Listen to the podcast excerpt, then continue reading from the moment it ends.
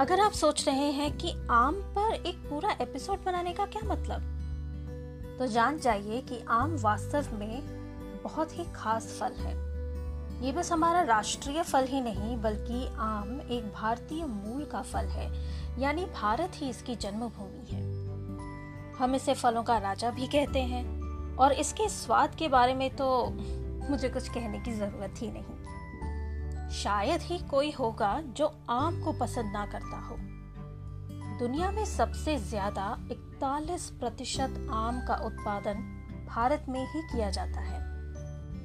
ऐसा कहा जाता है कि भगवान बुद्ध को एक आम का बाग दिया गया था, ताकि वे आम के पेड़ के नीचे उसकी सघन छाया में आराम कर सकें।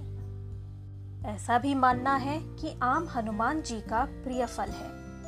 इसलिए इसे पूजा व अन्य धर्म अनुष्ठानों में फल स्वरूप उपयोग में लाया जाता है। घर के बाहर लगा बंदरवार हो या पूजा का कलश, आम की पत्तियों के बिना अधूरा ही होता है। यज्ञ के लिए आम की लकड़ी को पवित्र माना जाता है। संस्कृत भाषा में आम को आम्रह कहा जाता है। इसी से सभी संस्कृत निष्ठ भाषाओं, जैसे हिंदी, मराठी, बंगाली मैथिली आदि भाषाओं में इसका नाम आम पड़ गया।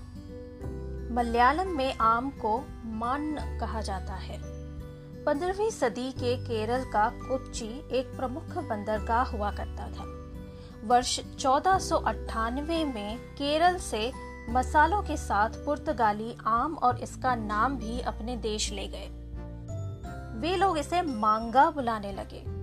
सन 1510 तक आम यूरोप में जाना जाने लगा और यूरोपीय भाषाओं में इसी नाम से प्रसिद्ध हुआ।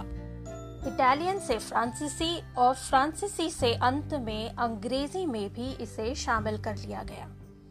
पर अंग्रेज़ी में यह मांगा से मैंगो कैसे बन गया, ये अभी तक स्पष्ट नहीं। पर आप आम खाइए, गुठलियाँ क्यों गिनते हैं?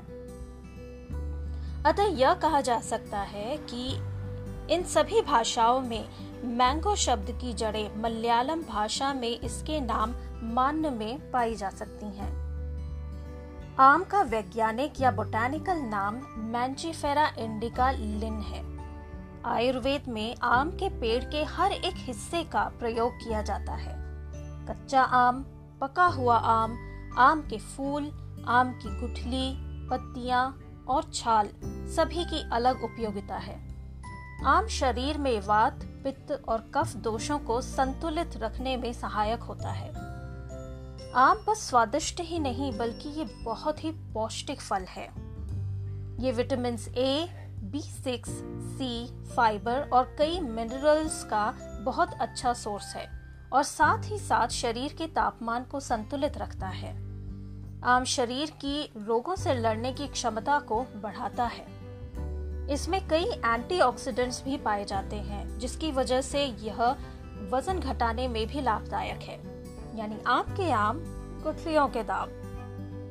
कच्चे आम का पन्ना गर्मियों में लू लगने से बचाता है। और खाने के साथ लिया गया थोड़ा सा अचार खाने की एसिडिटी को संतुलित करने में मदद करता है। जैसा कि मैंने पहले बताया था, दुनिया में 41 प्रतिशत आम भारत से जाता है। भारत के बड़े आम उत्पादक राज्यों में आंध्र प्रदेश उत्तर प्रदेश कर्नाटक बिहार गुजरात और तमिलनाडु शामिल हैं। उत्तर प्रदेश देश में आम के उत्पादन में पहले स्थान पर आता है। देश में 23 से 24 प्रतिशत आम का उत्पादन यहीं पर होता है।